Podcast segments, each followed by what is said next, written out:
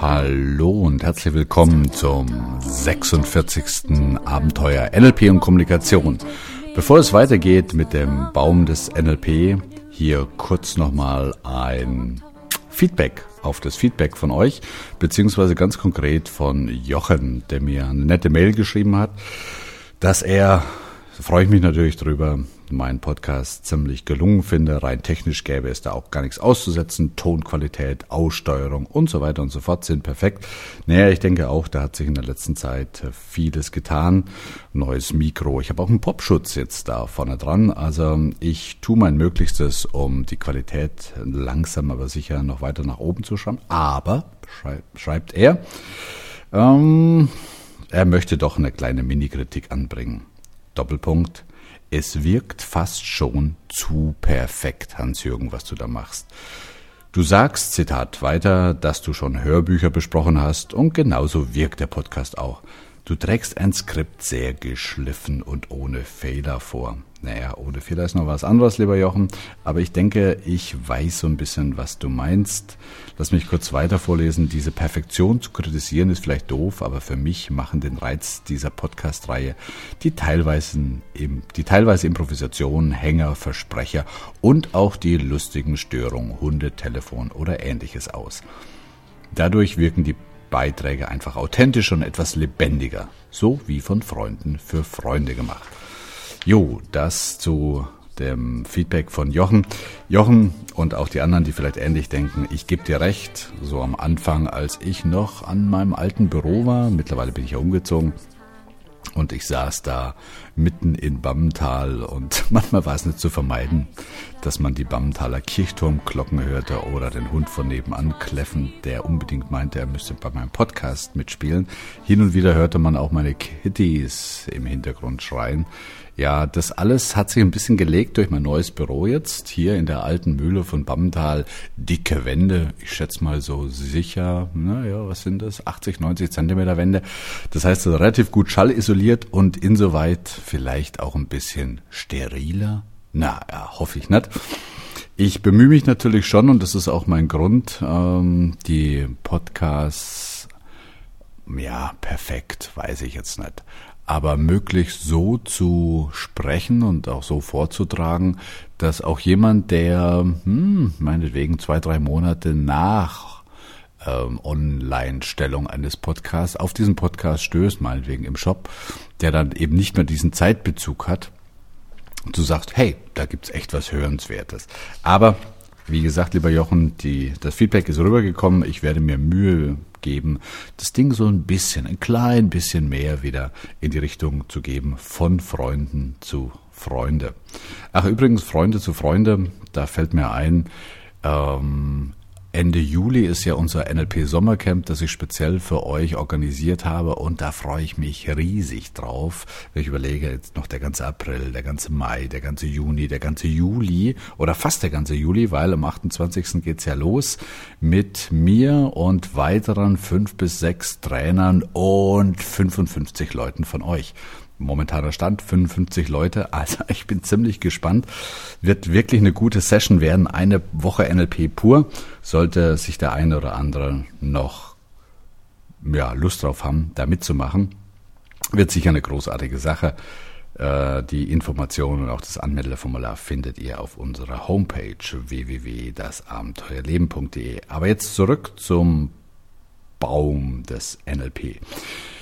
Ihr könnt euch noch erinnern, in der letzten Sendung ging es so ein bisschen um die Wurzeln des NLP. Wo, wo kommt eigentlich NLP her? Wie kam NLP zustande?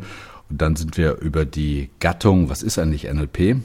Zu dem drei Minuten NLP-Seminar, das heißt also, wenn ich in drei Minuten NLP erklären müsste, auf den Punkt gebracht. Erstens, mach dir klar, was du willst, klare Ziele. Zweitens, halte deine Sinne offen und nimm wahr, was du da draußen bekommst. Sprich, eine gute Wahrnehmung. Und drittens, sei so flexibel und verändere das, was du tust, so lange, bis du bekommst, was du möchtest, also Flexibilität. Ja, diese drei Dinge, die laufen in all meinen NLP-Trainings auch immer implizit und ganz subtil mit. Da gibt es ja jetzt keine dezidierten Techniken dazu. Aber ich denke, darum geht es eigentlich immer in der Kommunikation. Klare Ziele zu haben, eine gute Wahrnehmung zu haben. Wie sagte mal mein Ausbilder, ah, ich weiß es nicht, ich weiß es nicht, aber wir scheinen manchmal in der Kultur zu leben, wo du erst dann merkst, dass es dem anderen nicht gut geht, wenn der andere zu weinen oder zu schreien anfängt. Ja, das ist mir wirklich in äh, Erinnerung geblieben, wie grob oder wie unsensibel manchmal unsere Wahrnehmung ist. Vielleicht liegt es auch daran, dass wir einfach manchmal zu sehr in dem eigenen Film sind. Gut, lasst uns ein bisschen weitermachen und lasst mich nochmal zu dem Namen kommen, zu diesem merkwürdigen Namen neurolinguistisches Programmieren. Na gut, man könnte der Ansicht sein, da ließe sich sicher etwas Besseres finden, aber jetzt haben wir diesen Begriff mal. Und übrigens gibt es nette Stories dazu, wie dieser Begriff entstanden ist. Eine dieser Stories lautet, dass Richard Bandler und John Grinder irgendwann mal einen netten Abend in den kalifornischen Bergen verbracht haben und vielleicht die ein oder andere Flasche guten kalifornischen Rotweins genossen haben und sich überlegt haben, Mensch, jetzt braucht das Baby ja irgendeinen Namen. Und da Richard jemand war, der sich ungern festlegte, ähm, in dem, was er machte, sondern sich sehr, sehr viel Wahlmöglichkeiten offen hielt, haben sie einen Begriff, nämlich die Neurolinguistik, das keine Erfindung war von Richard und John, sondern eine Erfindung von Alfred Korsipski, die gab es also schon ein paar Jahrzehnte vorher. Neurolinguistik und das Programmieren. Und Programmieren ist jetzt nicht so gemeint, dass man den, den anderen, also beispielsweise den Gesprächspartner, wirklich eins zu eins dorthin bringen könnte, äh, das zu machen, was man gerne hätte, sondern eher auf sich selber bezogen. Das heißt also, ihr wisst, mentale Modelle und Landkarten sind ja eine große Begrifflichkeit im NLP. Wie kann ich meine innere Landkarte so umgestalten, wenn ihr wollt, umprogrammieren, dass ich das eher erreiche, was ich eher erreichen möchte. Ja, wie gesagt, man kann sich darüber streiten, ob dieser Begriff wirklich so glücklich ist, aber nun mal heißt es mal so. Ja, manche meiner Teilnehmer fragen mich auch, sag mal, Hans-Jürgen, kannst du eigentlich eine mehr oder weniger klare und eindeutige Definition geben, was NLP eigentlich ist? Hm.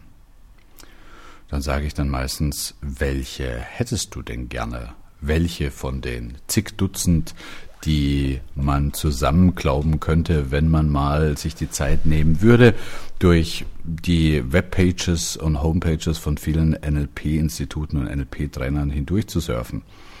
Da könnte man eigentlich, ja, ich habe mal ein paar herausgesucht. Die einfachste ist natürlich NLP, ist die Abkürzung für neurolinguistisches Programmieren. Ja, da ist man natürlich nicht unbedingt schlauer. Aber eine Definition, die mir ganz gut gefällt, ist zum Beispiel NLP beschreibt als eine Art Grammatik des Denkens und Fühlens, wie wir unsere Realität der Welt subjektiv wahrnehmen, erleben und gestalten. Ja, vielleicht eher hm, philosophisch diese Definition. Was haltet ihr von der? NLP ist ein lebendiges und offenes System. Es ist eine akademische Disziplin, nämlich zielorientiert, schnell, elegant und pragmatisch. Da könnte ich mich auch mit anfreunden. Vor allen Dingen mit dem ersten Teilsatz ein lebendiges und offenes System. Weil was mir zum Beispiel heute noch nach den vielen Jahren, in denen ich NLP mache, gut gefällt, ist, NLP ist immer noch im Umbruch. Es war immer im Umbruch und wird auch immer im Umbruch sein. Es lebt durch die Leute, die NLP machen. Das heißt also, äh, da gibt es irgendeinen Kollegen, der arbeitet im Projekt. Meinetwegen, er arbeitet mit Kindern und setzt da natürlich NLP-Techniken ein, aber lernt auch wieder eine ganze Menge dazu neue Erkenntnisse, wie zum Beispiel vor einigen Jahren oder Jahrzehnten, dass man, dass Kollegen festgestellt haben, NLP-Kollegen festgestellt haben, dass wenn man zum Beispiel Probleme mit der deutschen Rechtschreibung hat, übrigens nicht nur mit der deutschen natürlich, dass es unter anderem daran liegen könnte, dass man ein auditives Buchstabiersystem im Kopf hat. Das heißt also, dass man äh, die Dinge so schreibt, wie man sie hört. Ja, dagegen ist erstmal nichts zu sagen. Leider ist es nun mal so, dass wir eine Sprache haben, wo sich die Worte anders schreiben, als man sie spricht. Wenn ich also jetzt meinem Klienten, dem Jungen oder dem Mädchen beibringen könnte, eher ein visuelles Buchstabiersystem zu integrieren, dann wäre ihm schon geholfen. Ja, das war so eine Erkenntnis und durch sowas wächst und lebt eigentlich NLP. Zurück zu den Definitionen. Eine Definition, die mir, mir, die mir sehr gut gefällt und die ich auch öfters gebrauche, ist die folgende, nämlich NLP ist die Kunst und die Wissenschaft von der ökologischen Veränderung innerer Landkarten. Ups, werdet ihr sagen. Wie klingt denn das? Also nochmal so, um sich die, diesen Satz auf der Zunge zergehen zu lassen. NLP ist die Kunst und die Wissenschaft von der ökologischen Veränderung innerer Landkarten. Da nur ein paar Sätze dazu. Das kann man also, und das rate ich euch auch, das kann man niemand sagen, der sagt, hey, hab gehört, du machst NLP, was ist denn NLP? Und ihr sagt dann, ja, NLP ist die Kunst und die Wissenschaft von der ökologischen Veränderung innerer Landkarten. Es sei denn, ihr wollt ihn völlig verwirren. Wie heißt der schöne Spruch? Kannst du ihn nicht überzeugen? Verwirre ihn. Nein, aber was ist an diesem Satz dran?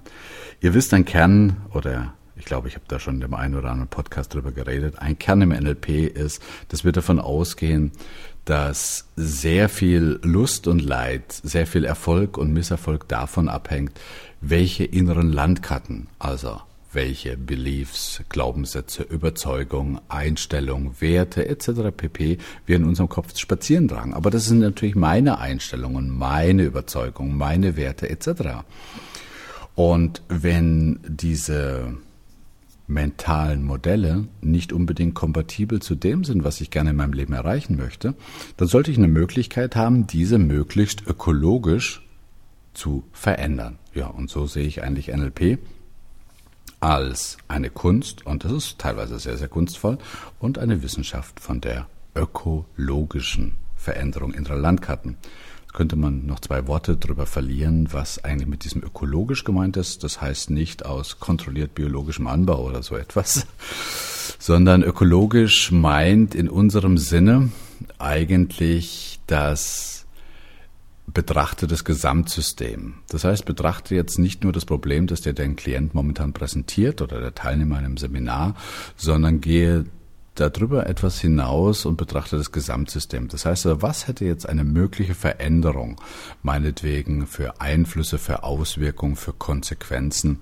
auf andere Lebensbereiche? Ist diese Veränderung, die der Klient von dir spontan erwartet, wo du ihm dabei helfen solltest als NLPler, ist sie auch wirklich für alle anderen Lebensbereichen auch ökologisch, sprich beachte die Konsequenzen bei dem, was du tust. Und ich glaube, das ist eines der wichtigsten Dinge. Äh, manchmal wird uns ja vorgeworfen, uns NLPler, ja, wir würden einfach Dinge wegmachen. Da verwehre ich mich eigentlich ziemlich dagegen, weil ich glaube, wir machen keine Dinge einfach weg, sondern wir gucken, bevor wir an die Veränderungsprozesse gehen, sehr, sehr genau an, welche Konsequenzen das für den Klienten haben könnte. Gut. Das war mir noch ein Anliegen, so ein bisschen über den, die Begrifflichkeit neurolinguistisches Programmieren zu reden. Und was ich heute mit euch anfangen möchte, ist etwas zu plaudern über den Stamm. Also, ihr wisst, wir befinden uns momentan der Baum des NLPs, finde ich eine tolle Metapher. Und da kommen wir natürlich langsam auch zum Stamm. Und was ist der Stamm? Die NLP-Philosophie. Ja, man könnte sagen, NLP besteht im Wesentlichen aus zwei grundsätzlichen Bereichen, nämlich einmal die wunderbaren und vielen Methoden und Techniken, die wir im NLP Formate nennen, also denkt an Reframing, denkt an Ankertechnik, an die Arbeit mit Submodalitäten und so weiter und so fort. Aber eben auch aus so etwas, und das ist der zweite Bereich, so etwas wie hm, innere Haltung meinetwegen könnt ihr sagen Einstellung. Oder was mir noch lieb ist, ist das Menschenbild, das wir haben. Also wie Menschen funktionieren, wie Menschen ticken, wie Veränderungsprozesse eigentlich ticken. Und das ist das, was die NLPler also manchmal so ein bisschen als Attitude bezeichnen. Ja, für mich ist NLP weitaus mehr als ein Sammelsurium von wirklich wirkungsvollen Techniken, sondern für mich ist fast noch faszinierender als diese Techniken eben die Einstellung, die dahinter steckt. Und die haben wir in einer Reihe von Vorannahmen, Präsuppositionen auf gut NLPisch, äh, definiert. Da sind wir nicht äh, mit diesen Vorannahmen oder Präsuppositionen, man könnte auch sagen, in der Wissenschaft würde man vielleicht sagen, Axiome, sind wir sicher nicht alleine. Es gibt in jeder, bei jeder weiß ich jetzt gar nicht, aber in vielen Wissenschaften gibt es diese Axiome. Hm, einige von euch wissen, ich habe äh, vor vielen, vielen Jahren mal Ingenieurwissenschaften studiert, da gab es sowas. Das heißt also, Axiome sind oder Vornamen sind nichts anderes wie Dinge, die wir darstellen, als wahr voraussetzen und die eigentlich nicht überprüfbar sind. Ein kleines Beispiel, was ich vor einiger Zeit mal gelesen habe. Es scheint so zu sein, dass in der klassisch europäischen Archäologie, Archäologie zum Beispiel gibt es die Vornahme, dass alle Artefakten, die man auf der Welt, also die Archäologen auf der Welt finden, dass man davon ausgeht, dass diese Artefakten von menschlicher Hand sind. Gut. Ist ja klar, wenn ich irgendwie eine olle Scherbe finde, das ist jetzt keine Diskreditierung dieses Fachbereichs, sondern wenn ich da so eine olle Scherbe finde, gehe ich automatisch davon aus, ah, irgendwie muss die von Menschenhand geschaffen worden sein. Das Interessante ist, es scheint aber auch archäologische Schulen zu geben, die diese Vorannahme nicht teilen.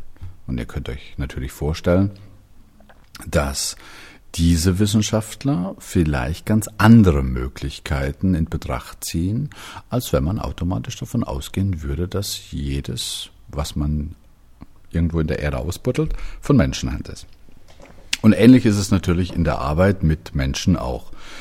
Wenn ich mir die klassische Freudsche Analyse angucke oder ob wenn ich mir die Gesprächstherapie angucke, dann haben die leicht andere Vorannahmen als zum Beispiel NLP. Also eine wichtige Vorannahme bei uns ist zum Beispiel, niemand ist kaputt oder krank. Da könnte man natürlich drüber streuten, aber ihr könntet euch mal überlegen, wer eigentlich sagt, was krank und was gesund ist. Und oftmals sind die Gesunden, die sagen, die krank sind. Oder waren es die Kranken, die sagen, was gesund ist? Naja, ist ja egal. Auf jeden Fall, wir NLPler glauben erstmal daran, dass grundsätzlich niemand irgendwie kaputt, verrückt, krank oder irre ist. Als Vorannahme. Eine weitere Vorannahme ist, wir glauben, dass Menschen in erster Linie auf die subjektive Abbildung der Wirklichkeit reagieren und nicht auf die äußere Realität. Das ist eines der Kernvoraussagen, Kernvorannahmen im NLP überhaupt. Praktisches Beispiel, habe ich, glaube ich, in irgendeinem Podcast auch schon mal genannt. Stellt euch vor, drei Leute beobachten einen Verkehrsunfall. Da ist meinetwegen ist eine junge Mutter dabei mit dem Kind und es ist ein Pensionär dabei und es ist ein Unfallgutachter dabei. Naja, und jetzt muss ich euch nicht sagen, dass wenn man diese drei jetzt auf die Polizei einladen würde, um ihre Zeugenaussage zu machen, was denn da genau passiert wäre, dass man drei ziemlich unterschiedliche Beschreibung bekäme. Ganz einfach, weil jeder Mensch, äh, jeder von diesen drei Menschen ganz unterschiedliche äh, Vorerfahrungen gemacht hat, ganz unterschiedliche Wahrnehmungssysteme, ganz unterschiedliche Filter hat und dementsprechend wird die junge Mutter vielleicht auf ganz andere Perspektiven, Aspekte des Unfalls hm, fokussiert sein, als zum Beispiel jemand, der sich professionell mit Unfallgutachten beschäftigt. Oder wie es mal Alfred Korsipski und später auch Gregory Bateson sagte, The map is not the territory. Und womit du ziemlich in Teufels Küche kommst, ist, wenn du die Landkarte mit dem Gebiet verwechselst. Ja, im NLP sind wir also der Ansicht, dass es keine Landkarte gibt, die irgendwie wahrer oder falscher ist als die andere. Höchstens nützlicher oder unnütz. Ihr, die mir jetzt gerade zuhört, habt eine Landkarte im Kopf. Das heißt also, was zum Beispiel NLP ist aus eurer Erfahrung. Ich habe eine andere Erfahrung. Die ist nicht besser oder nicht schlechter. Die ist auch nicht wahrer. Die Frage ist einfach, was nützlicher ist. Eine nette Metapher, die ich da oftmals bringe, ist zum Beispiel, wenn ich im Schwarzwald wandern gehen möchte. Naja, gehört jetzt nicht zu meiner Lieblingsbeschäftigung, aber bloß mal pro forma. Ich würde gerne im Schwarzwald wandern gehen. Wenn meine Landkarte dazu der Schellatlas wäre, in einer Auflösung von, äh, in einem Maßstab von, ich weiß gar nicht, was so ein Schellatlas hat, 1 zu 5000 oder so irgendwas, dann wird das relativ unnütz sein. Aber deshalb ist dieser Schellatlas nicht wahr oder unwahr. Und umgekehrt, wenn ich morgen nach Hamburg fahren möchte mit dem Auto und mh, hm, ich habe Kartenmaterial im Maßstab, hm, was weiß ich was, topografische Karten zum Beispiel, also Wanderkarten, die eine sehr, sehr hohe Auflösung haben, dann brauche ich höchstwahrscheinlich den halben Kofferraum davon. Gott sei Dank gibt's ja Navi, also insoweit seht das nur als metaphorisch. Und ähnlich ist es einfach mit den Landkarten im Kopf. Wenn ich permanent davon ausgehe, meinetwegen, also das wäre meine Landkarte, die ich Gott sei Dank nicht habe, aber manchmal erlebe, dass der andere, dass andere mir grundsätzlich etwas Böses wollen, dann werde ich der Welt anders begegnen, als wenn ich eine andere Landkarte habe, die automatisch vielleicht davon ausgeht, nö, erstmal will die Welt mir Gutes und andere Menschen etwas Gutes. Und das seht ihr jeden Tag auf der Straße. Ja, diese Erkenntnis ist nicht neu. Ihr, wenn ihr wollt, könnt ihr da so ein bisschen diese Philosophie des halbvollen und halbleeren Glases dahinter stehen. Wobei ich mit diesem Positivismus so meine Probleme habe. Ich sage immer, das ist eine konstruktive Sicht der Dinge. Wie ja schon der alte Epiktet mal sagte, nicht die Dinge sind positiv oder negativ, sondern deine Einstellung machen sie dazu. Oder Serge Kahili King sagte, The world is what you think it is. Und um einen meiner Lieblingsautoren zu bemühen, zum Schluss, Carlos Castaneda schrieb in einem seiner Bücher, die Welt ist nur so und so, weil du denkst, sie sei so und so. Wenn du damit aufhörst zu denken, die Welt sei so und so, hört die Welt auf, so und so zu sein. Ja, jetzt wird vielleicht der eine oder andere von euch sagen oder denken, wow, super schlaue Sprüche. Aber wie geht das? Wie geht es konkret? Wie kann man anstellen, etwas zu glauben, das man eigentlich nicht glaubt? Oder wie kann man aufhören, etwas zu glauben, was man gerne aufhören würde zu glauben, aber man immer noch glaubt? Also als Beispiel. Ich bin von mir überzeugt, ich wäre nicht attraktiv. Wie kann ich jetzt aufhören, nicht mehr zu glauben, dass ich attraktiv bin. Weil ich habe ja logischerweise durch diese Überzeugung einen Wahrnehmungsfilter und ich werde immer nur diese Situationen wahrnehmen, die mir beweisen, was ich schon immer wusste. Ja, liebe Zuhörerinnen und Zuhörer, da genau fängt NLP an. Vielleicht habt ihr Lust, zum Ende dieses Podcasts ein kleines Mini-Experiment zu machen. Nämlich, Nehmt mal bitte etwas, wo ihr fest davon überzeugt seid, dass es so ist. Also zum Beispiel, dass morgen früh die Sonne aufgeht. Also etwas, was für euch absolut unumstößlich ist. Und kreiert, habt ihr sowieso, insoweit ist es kein großer Akt, ein inneres Bild dazu. Wie sieht es aus, wenn ihr an so eine Vorstellung denkt also an etwas, wo ihr hundertprozentig davon überzeugt seid. So. Und jetzt legt dieses Bild mal kurz beiseite und denkt mal an etwas, was ihr bezweifelt. Also wo ihr sagt, hm, könnte sein, aber muss nicht so sein. Ich weiß es nicht, ich bin also nicht hundertprozentig davon überzeugt, dass es so ist. Ich bezweifle es. Also zum Beispiel, ob ein guter Freund oder ob ein Bekannter, ein guter Freund vielleicht weniger, aber ob ein Bekannter euch wirklich mag. Ihr bezweifelt es, ihr seid euch also nicht sicher. Und kreiert auch dazu ein inneres Bild. Und das innere Bild kann übrigens auch hm, eine Stimme sein. Aber bleiben wir mal ganz kurz bei dem Bild. Jetzt habt ihr also auf, eines, auf der einen Seite ein Bild, wo ihr sagt, ja, davon bin ich hundertprozentig davon überzeugt, dass es so ist. Und auf der anderen Seite ein Bild, wo ihr euch unsicher seid, dass es so ist. Und jetzt kommt das Spannende. Jetzt schaut euch mal weniger die Inhalte dieser Bilder an, dieser beiden Bilder, sondern schaut mal auf etwas, was wir Untereigenschaften nennen oder auf gut NLPisch Submodalitäten. Das heißt zum Beispiel, schaut mal auf die Farben. Sind beide, äh, beide Bilder, sowohl das Bild, äh, von dem ihr überzeugt seid, dass es so ist, als auch das Bild, das ihr anzweifelt, haben beide Farbe oder ist vielleicht das eine schwarz-weiß oder hat es nur Graustufen? Dann schaut mal, ob das eine vielleicht eher ein Standfoto ist oder ob das andere vielleicht eher ein Film ist. Schaut euch mal vielleicht eine weitere Submodalität an, zum Beispiel den Kontrast. Welches Bild ist schärfer? Und wenn ihr so ein bisschen drüber nachdenkt, über diese beiden Bilder, dann werdet ihr eins bemerken, nämlich, dass diese Bilder ganz unterschiedliche Submodalitäten haben. Und wie wäre es, einfach mal so als Eigenversuch, wie wäre es, wenn ihr davon ausgehen würdet, dass Zweifel und fester Glaube an etwas weniger von den Inhalten abhängt, also zum Beispiel dem Inhalt, dass morgen die Sonne aufgeht, sondern mehr von der inneren Kodierung von Glauben und Zweifel und diese innere Kodierung würde mehr von den Submodalitäten eines Bildes abhängen. Und jetzt könnt ihr versuchen, die Submodalitäten einmal zu verändern. Also meinetwegen das eine Bild, das eher schwarz-weiß war, bunt zu machen. Und das andere Bild, das vielleicht eher bunt war, schwarz-weiß zu machen. Und dabei achtet ihr mal ganz genau auf die Gefühle, die ihr zu den Inhalten habt.